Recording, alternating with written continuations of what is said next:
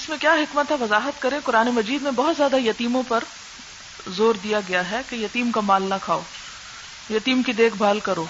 مگر دیکھا جائے تو جن بچوں کی ماں مر جاتی ہے، وہ زیادہ در بدر ہو جاتے ہیں۔ لیکن اگر باپ فوت ہو جائے تو ماں ہو تو بھی بچوں کو اتنا احساس نہیں ہوتا۔ نہیں، اس میں ہوتا یہ کہ بعض اوقات بیوہ عورت بھی ساتھ پس جاتی ہے اور یتیم بچے بھی اور عورت اتنا زیادہ دفاع نہیں کر پاتی۔ تو اس لیے باپ جو ہوتا ہے اگر وہ موجود ہو یعنی پرورش کے اعتبار سے تو ماں کافی ہوتی ہے، لیکن بہت سے قانونی حقوق لینے میں بعض اوقات ماں کچھ بھی نہیں کر پاتی۔ یعنی اس سینس میں سوچے کہ باپ اگر مال چھوڑ کے مر گیا ہے تو ماں جائیداد میں اپنا اور یتیم بچوں کا حصہ لینے کے لیے بسا اوقات سٹینڈ نہیں لے سکتی اپنے دیوروں کا یا اور جو لوگ ہیں۔ لیکن اگر عورت فوت ہو گئی ہے اور اس کے مقابلے میں شوہر زندہ ہے، تو ایک مرد جو ہے وہ قانونی حقوق اپنے لیے لے لیتا ہے اور بچوں کے لیے بھی لے لیتا ہے۔ تو اس سینس میں یہاں بات ہو رہی ہے وہ یہ تفرہ کا یگ اللہ منساط ہی اگر وہ دونوں الگ الگ ہو جائیں، غنی کر دے گا اللہ ہر ایک کو اپنی وسط سے۔ اس آیت میں یہ سمجھ نہیں آئی کہ دونوں الگ الگ ہو جائیں یعنی دونوں بیویاں یا میاں بیوی الگ الگ ہو جائیں۔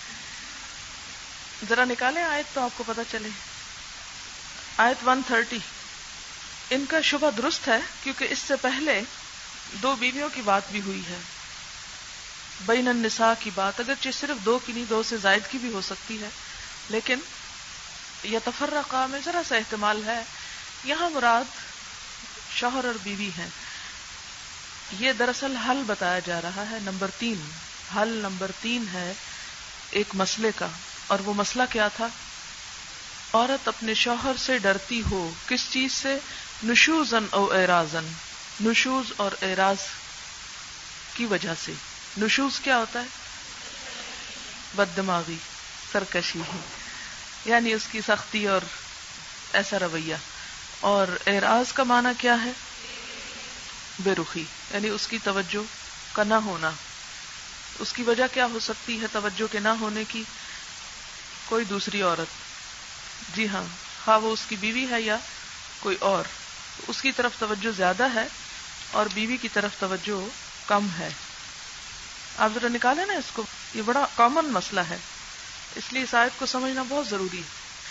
کیونکہ میں نے بتایا تھا، شاید آپ لوگوں نے غور نہیں کیا کہ تیسرا حل یہ ہے۔ بتایا تھا نا؟ آپ ذرا دوبارہ دیکھا نا یہ آیت۔ وہ انمرا اتن خافت ممبا لہا اگر کوئی عورت ڈرتی ہو اپنے شوہر سے، یہاں تو اس کا مطلب صرف اتنا ہے۔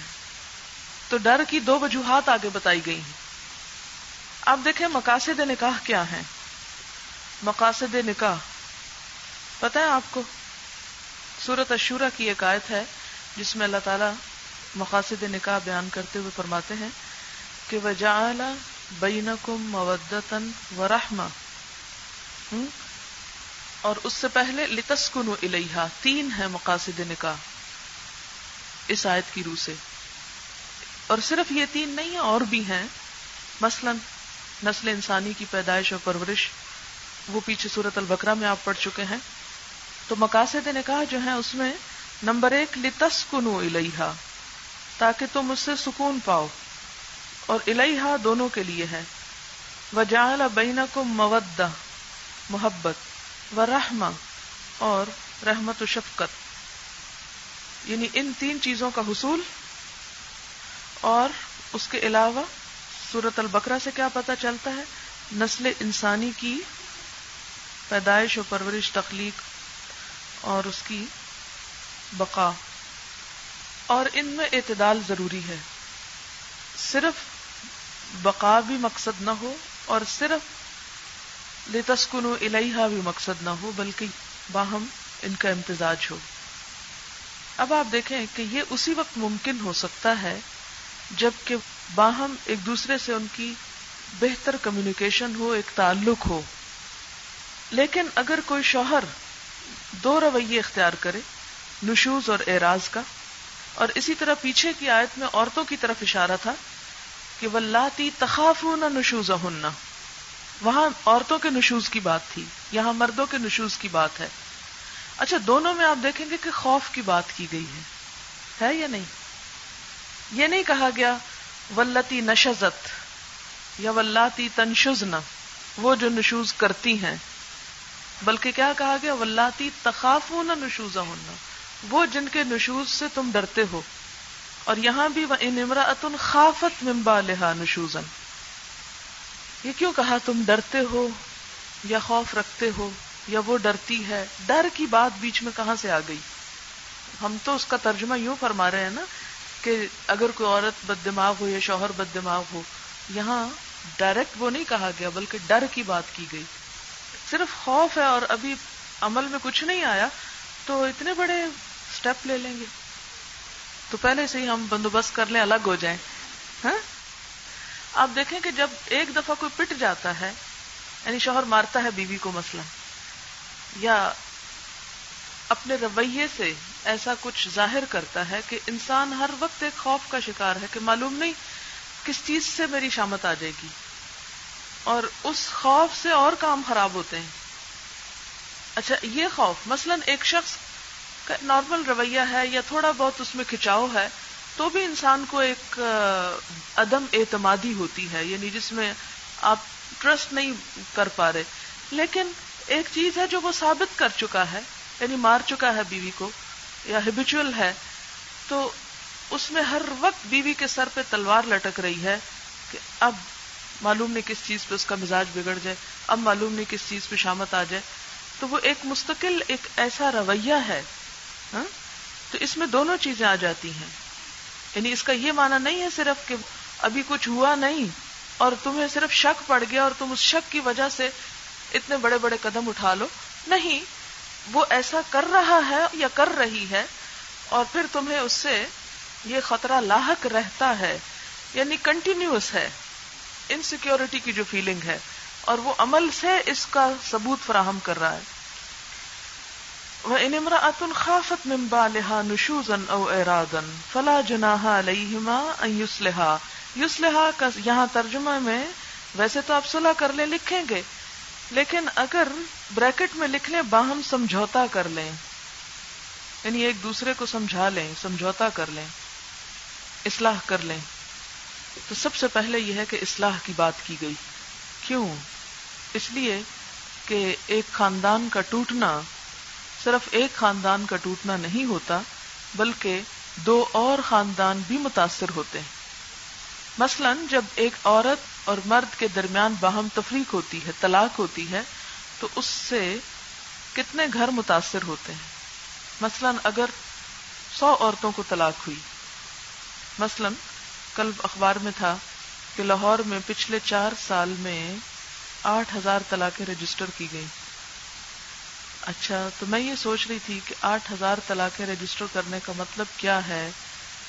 سولہ ہزار، گھرانے متاثر ہوں گے۔ کس طرح؟ سسرال اور میکے دونوں متاثر ہوتے ہیں نا؟ دو افراد کے ساتھ دو گھر متاثر ہوتے ہیں۔ تو جس شہر کے اندر سولہ ہزار گھر، لڑائی، جھگڑے، فساد اور معلوم نہیں کس کس چیز کا شکار ہو اور یہ تو صرف رجسٹرڈ طلاقوں کی بات ہو رہی۔ بہت سی طلاقیں تو ہمارے یہاں رجسٹر ہی نہیں ہوتی عورتیں روٹ روٹ کے ساری زندگی بیٹھی رہتی ہیں۔ نہ طلاق ہوتی ہے اور نہ ہی کچھ اور۔ تو آپ دیکھیں کہ اسلام نے معاشرتی زندگی پر اور معاشرتی زندگی کی اصلاح پر بہت زور دیا ہے۔ اور جب ایک گھر ٹوٹتا ہے تو ایک گھر وہ تو ٹوٹتا ہی ہے، دو اور بھی متاثر ہوتے ہیں۔ تو تین ہو گئے نا۔ ایک طلاق سے گویا تین گھر تباہ ہوئے۔ یعنی تین سے آپ ملٹی پلائی اس کو کر لیں۔ اس لیے سب سے پہلے کیا حل دیا گیا؟ فلا جناح علیہما ان یصلح بینہما۔ کہ آپس میں صلح کر لیں، اتفاق سے رہیں۔ وصلح خیر، صلح بہتر ہے۔ لیکن آسان نہیں، کیوں؟ وہ احدرت الانفس الشح۔ دلوں میں بخل بھر دیا گیا ہے۔ خود غرضی ہے۔ اور یہ خود غرضی کیا ہوتی ہے؟ شہ ہرس کو کہتے ہیں نا شہ کا ترجمہ کیا ہے؟ بخل، اور صرف بخل نہیں بلکہ ہرس دو لوگوں کا جو باہم اختلاف ہوتا ہے، اس کی بنیاد کیا ہوتی ہے؟ سیکریفائس کا نہ ہونا ہرس کا ہونا۔ لالچ، کس بات کا لالچ؟ کہ میرے حقوق پورے ہوں، مجھ کو آرام ملے، سب خوشیاں سمیٹنا میرا حق ہے۔ ٹھیک؟ اچھا۔ وہ ان تحسنوں اس کا حل بتایا گیا کہ کیا کرنا ہوگا تم کو؟ وہ ان تحسنوں احسان سے پیش آؤ۔ احسان کیا ہوتا ہے؟ عدل سے ایک درجہ بڑھ کر۔ عدل کیا ہوتا ہے؟ جیسا کوئی آپ کے ساتھ کرے، آپ بھی ویسا ہی کریں۔ احسان کیا ہے؟ کہ اگر کوئی آپ کے ساتھ اچھا نہیں کر رہا، تو آپ اس کے ساتھ اچھا کریں۔ یہ حل بتایا جا رہا ہے۔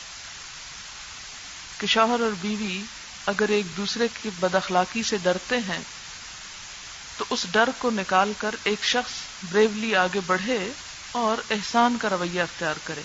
اچھا احسان ہم کیوں نہیں آگے بڑھتے کسی کو منانے میں یا کسی کی منت کرنے میں کہ ڈرتے ہیں؟ پتہ نہیں دوسرا کیا کرے ہمارے ساتھ، وہ نہیں مانے گا۔ انا کی بات بھی ہوتی۔ تو فرمایا کہ احسان احسان جو ہے یہ عدل سے بڑھ کر یعنی صرف یہ نہ سوچو کہ اس نے یہ کیا، میں نے اس لیے یہ کیا۔ اس نے بھی تو یہ کیا تھا نا۔ ٹھیک ہے، آپ بالکل درست فرماتے ہیں کہ اس نے غلط کیا تو آپ نے جواب میں ایسے کو تیسا کیا۔ ہم؟ برابر ہو گئی بات۔ اس سے کبھی بھی معاشرتی زندگی میں، ازدواجی زندگی میں بہتری ہو نہیں سکتی۔ اگر آپ عدل کی یا ایسے کو تیسے کی بنیاد پر چلیں۔ احسان کا لفظ حسن سے ہے۔ کسی بھی چیز میں حسن اس وقت پیدا ہوتا ہے جب آپ اپنے حق کو چھوڑ کر کیا کریں؟ دوسرے کا حق دینے کی کوشش کریں۔ سیکریفائس کریں، قربانی کریں، دینے والے بنے وہ تب تک اور یہ احسان کس کے لیے ہوگا؟ احسان جتانے کو نہیں۔ بسا اوقات اگر ہمیں احسان کرنے کی توفیق بھی ہو جائے تو ہم جتانا شروع کر دیتے ہیں ساتھ ہی۔ اور گنوانا شروع کر دیتے۔ دیکھو فلاں موقع پہ تم نے یہ کیا تھا تو میں نے یہ کیا۔ عموماً آپ دیکھے ہوں گے کہ جب جھگڑے ہوتے ہیں خاندانوں میں، اصل میں شاید آپ نے اتنے نہ دیکھے ہوں۔ میرے سامنے لوگ اکثر اپنے بیان کرتے رہتے تو میں غور کرتی رہتی کہ یہاں کیا وجہ ہے۔ جھگڑا ختم کیوں نہیں ہو رہا؟ تو اس میں عموماً احسان اور تقوا کے عدم موجودگی کی وجہ سے جھگڑا ختم نہیں ہوتا۔ تقوا اللہ کا ڈر نہیں۔ اللہ کی خاطر نہیں۔ احسان کر بھی رہے تو جتا رہے ہیں۔ تو جو احسان کر کے جتایا جائے، اس کا فائدہ نہیں۔ تو جواب دیا کہ فن اللہ کانا بما تعملون خبیرا فکر نہ کرو، جو بھی تم عمل کر رہے ہو، نیک نیتی کے ساتھ یا بد نیتی کے ساتھ، معاملے کو سدھارنے کے لیے یا بگاڑنے کے لیے، جو کچھ تم کر رہے ہو، اللہ اس سے پوری طرح باخبر ہے۔ اب یہ کیوں کہہ دیا گیا اس لیے کہ بسا اوقات ایک پارٹی دونوں میں سے ڈومینیٹنگ ہوتی، دوسرے کو دبا جاتی۔ پارٹی سے مراد شوہر اور بیوی یہاں۔ بسا اوقات شوہر سخت ہوتے ہیں، بسا اوقات عورتیں بہت ڈومینیٹنگ ہوتی۔ چرب زبان ہوتی۔ سب کچھ کر کے بھی شوہر کو قصوروار ٹھہرا دیتی۔ اب دنیا کو تو ہم مطمئن کر سکتے ہیں کہ دوسرا شخص ہی سراسر قصوروار ہے، لیکن اللہ کو تو مطمئن نہیں کر سکتا۔ اسی لیے فرمایا ان تحسن و تو یاد رکھو فن اللہ کانا بما تعملون خبیرہ اللہ اس چیز کے ساتھ جو تم عمل کر رہے ہو، پوری طرح باخبر ہے۔ کہ تم تعلق کو بنا رہے ہو یا بگاڑ رہے ہو۔ بنانے میں کس کا ہاتھ ہے اور بگاڑنے میں کس کا ہاتھ ہے؟ اچھا اب پیچھے بات ہوئی تھی کہ دو وجوہات ہوتی ہیں تعلقات کے بگاڑ کی۔ نمبر ایک نشوز اور نمبر دو اعراض۔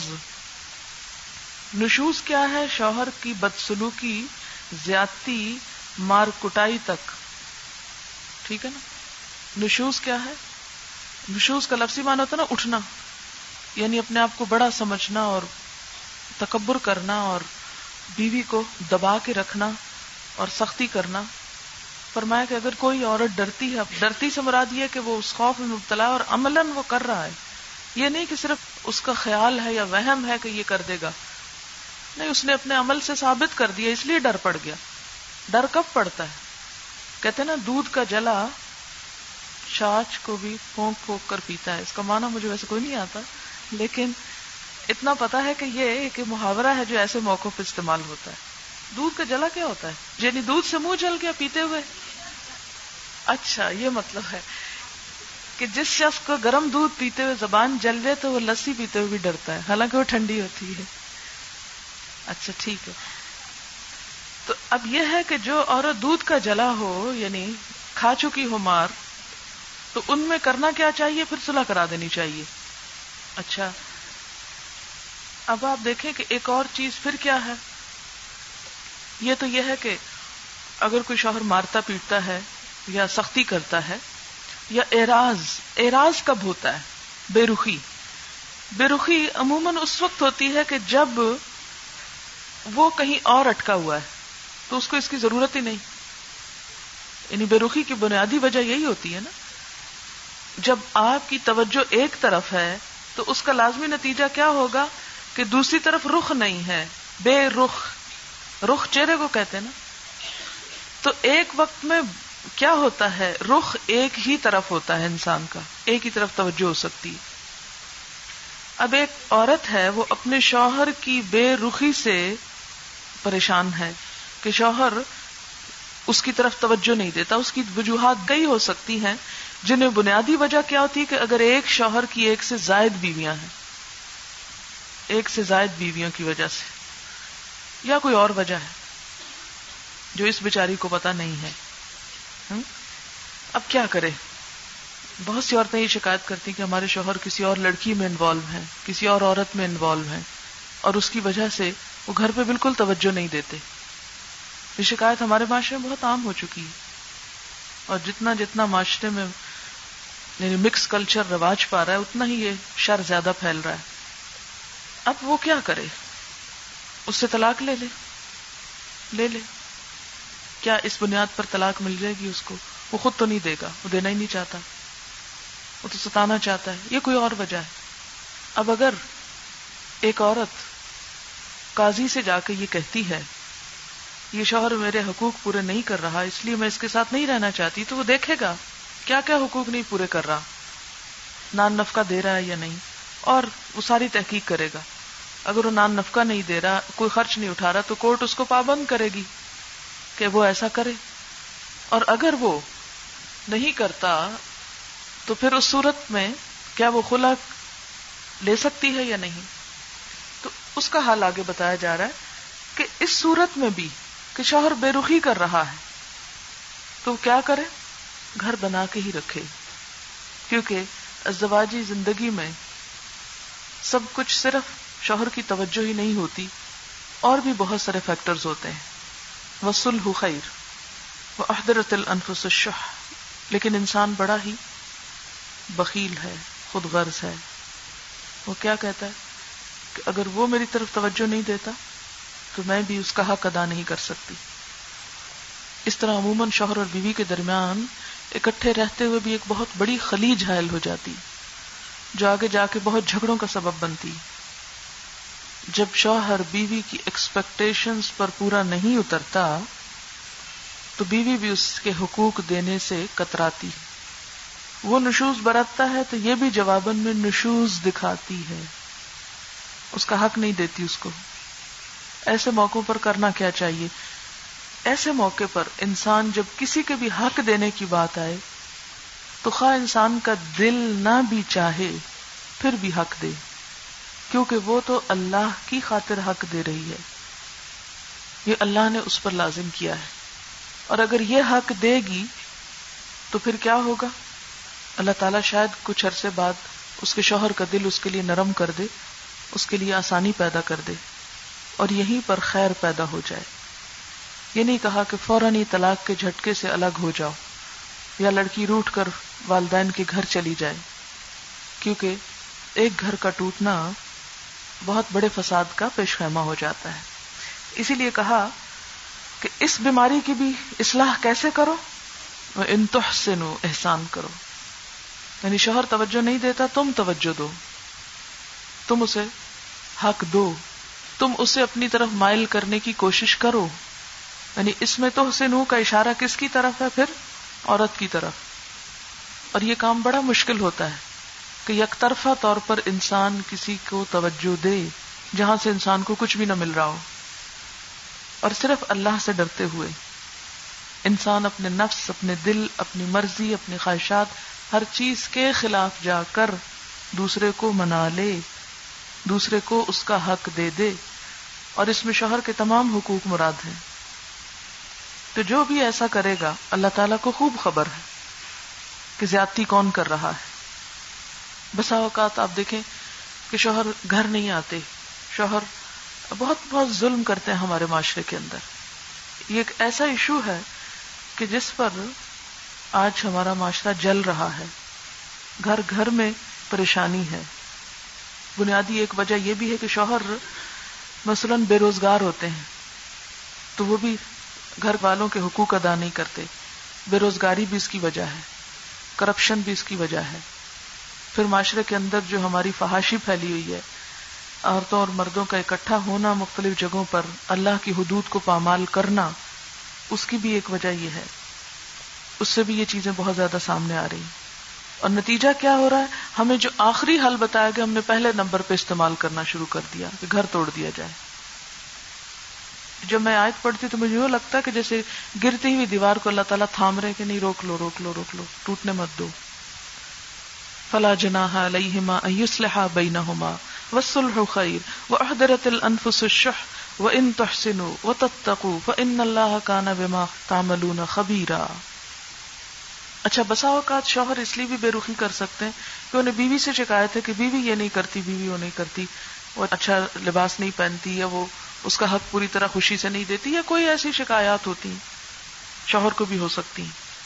کہ وہ جب گھر آتا ہے وہ موڈ آف کر کے بیٹھ جاتی بات کرتی ہے تو بد اخلاقی سے کرتی ہے، جو پیچھے آ گیا ولاتی تخافون نشوزا ہننا تو وہاں کیا کہا کہ فائزو ہننا انہیں سمجھاؤ اور یہاں پھر وہ ان تحسنو اگر وہ بد اخلاق ہے، بد زبان ہے، تم احسان کرو۔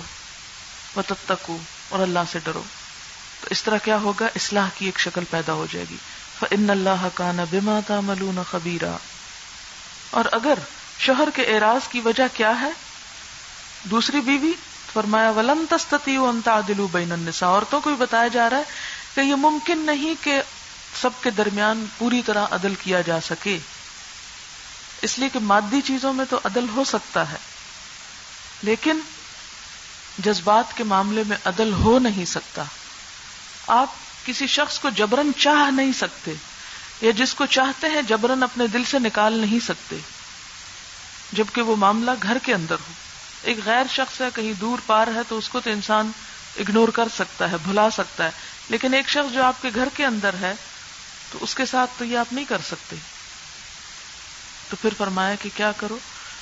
ولو ہرس تم اگرچہ تم چاہو بھی تو نہیں کر سکتے۔ اللہ تعالیٰ چونکہ انسان کا پیدا کرنے والا انسان کی نفسیات کو خوب سمجھتا ہے۔ تو پھر کیا کرو؟ فلا تمیلو کل المیل، پوری طرح ایک طرف مت جھک جاؤ۔ یعنی اپنے رویے سے ایک بیوی کی طرف مائل مت ہو جاؤ۔ میل کا مطلب کیا؟ پیچھے آپ پڑ چکے نا؟ مڑ جانا جھک جانا۔ یعنی ساری توجہ ایک ہی طرف نہ کر لو۔ پتہ ضرور کل معلقہ کہ دوسری بچاری بالکل لٹکتی ہی رہ جائے۔ لٹکتی ہوئی سے اسے تشبیح کیوں دی گئی؟ کہ وہ لوگوں کی نظر میں شوہر والی ہے اور شوہر کے سامنے اس کی کوئی حیثیت نہیں، کہ اس کا کوئی ٹھکانا نہیں۔ پھر فرمایا وہ ان تسلح وہ تتقو پھر حل کیا ہے؟ تسلح و تتقو پہلے کہا تحسن و تتقو دوسری دفعہ فرمایا تسلح و تتقو تقوا دونوں جگہ آ رہا ہے۔ فن اللہ کانا غفور الرحیم تو اللہ تعالیٰ بھی بخشنے والا مہربان ہے۔ جو مادی چیزیں ہیں بظاہر جہاں جہاں دے سکتے ہو، وہ دو۔ دل سے اگر نہیں بھی کر پا رہا، تو بھی جو جہاں تک کر سکتا ہے، وہ تو کرے۔ اب اس میں کیا ہے؟ مثلا نان نفقہ ہے یا رات گزارنا ہے یا جو باری کی تقسیم ہے وہ تو کرو۔ باقی جو جذبات ہیں وہ الگ بات ہے، لیکن جو بظاہر تقسیم کی بات ہے وہ تو کرنا ہوگا۔ اور اسی لیے وہ میں نے آپ کو حدیث سنائی تھی کہ جو شخص قیامت کے دن آئے، اس حال میں کہ اس کی دو بیویاں ہوں اور ایک کی طرف وہ مڑ جائے، تو کیا ہوگا؟ آدھے دھڑ کے ساتھ اٹھے گا۔ گھسٹتا ہوا میدان حشر میں۔ ظاہر ٹانگیں نہیں ہوں گی، چلے گا کیسے؟ تو معلقہ کا مطلب کیا ہے کہ نہ وہ سہاگن ہے، نہ بیوہ ہے، نہ متعلقہ ہے۔ نہ وہ شوہر والی نظر آتی ہے اور نہ ہی بغیر شوہر کے کہ کہیں اور شادی کر لے۔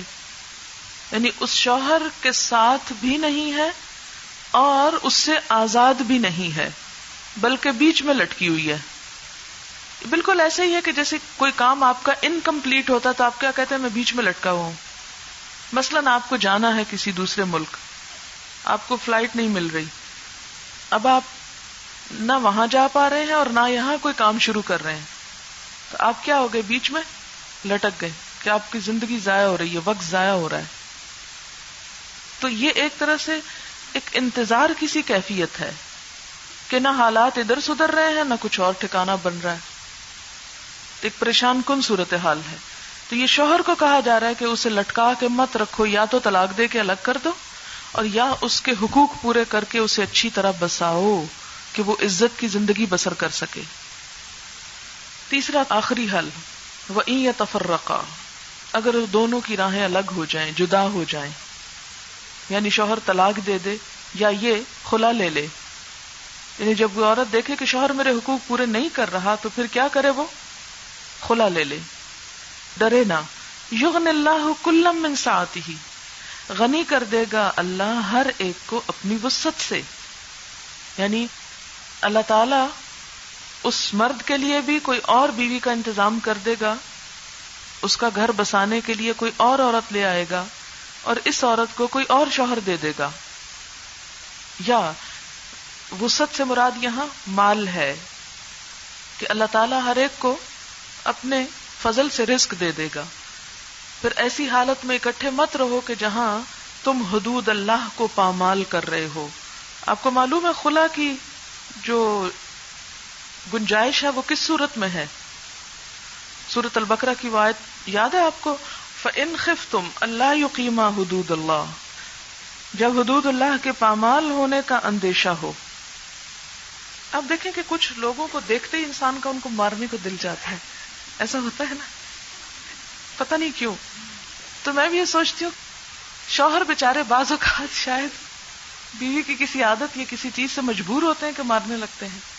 تو اس صورت میں عورت کو مار کھاتے نہیں رہنا چاہیے۔ یہ اپنا ہاتھ روک نہیں سکتا اس کو دیکھ کے اور وہ اپنا آپ بچا نہیں سکتی۔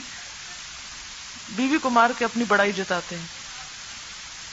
اچھا یہ حدود اللہ کی بات اس لیے بھی آئی کہ پھر اگر شوہر اور بیوی بظاہر ایک بونڈ میں ہے لیکن شوہر کہیں اور تعلق رکھے ہوئے، بیوی کہیں اور رکھے ہوئے، تو یہ بھی کیا کر رہے ہیں؟ حدود اللہ کو پامال کر رہے ہیں۔ وہ میت حدود اللہ فلا ظالمون اور جو اللہ کی حدود توڑیں گے، یہی لوگ دراصل ظالم ہیں۔ تو یہ تیسرا حل کیا ہے؟ وہ تفرقا یغن اللہ کلم وکان اللہ حکیما سمجھ آ گئی؟ سورت النساء کی روشنی میں آپ نے مرد اور عورت کی ذمہ داریوں کو اور ان کے باہم تعلق کو اسلام کی روشنی میں سمجھا۔ اللہ تعالی سے دعا ہے کہ ہمیں اسلام کی سنہری تعلیمات پر بہترین طریقے سے، بہترین خلوص نیت کے ساتھ عمل کی توفیق عطا فرمائے تاکہ ہماری خاندانی زندگیاں ایک خوشگوار زندگی کا نمونہ بنے خاندان انسانوں سے بنتے ہیں۔ انسانوں کے باہم تعلقات کی خوشگواری خاندانوں کی خوشگواری ہوتی ہے۔ اور جب خاندان خوشگوار ہوں گے، مضبوط ہوں گے، تو ایک مضبوط معاشرہ وجود میں آئے گا۔ اور جب ایک مضبوط معاشرہ وجود میں آئے گا، تو مسلمان امت بہترین بنے گی۔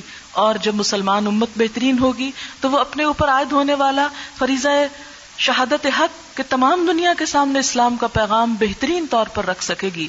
تو ہماری دعا ہے کہ اللہ تعالیٰ ہم سب کو خاندانی زندگی کی خوشیاں عطا کرے۔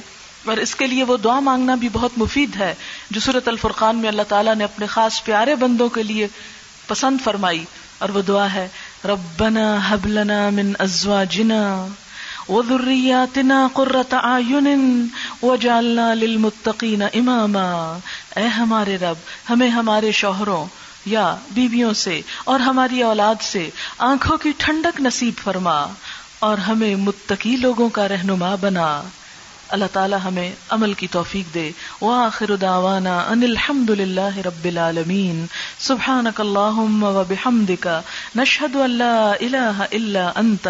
نستغفرک و نتوب الیک۔ والسلام علیکم ورحمت اللہ وبرکاتہ۔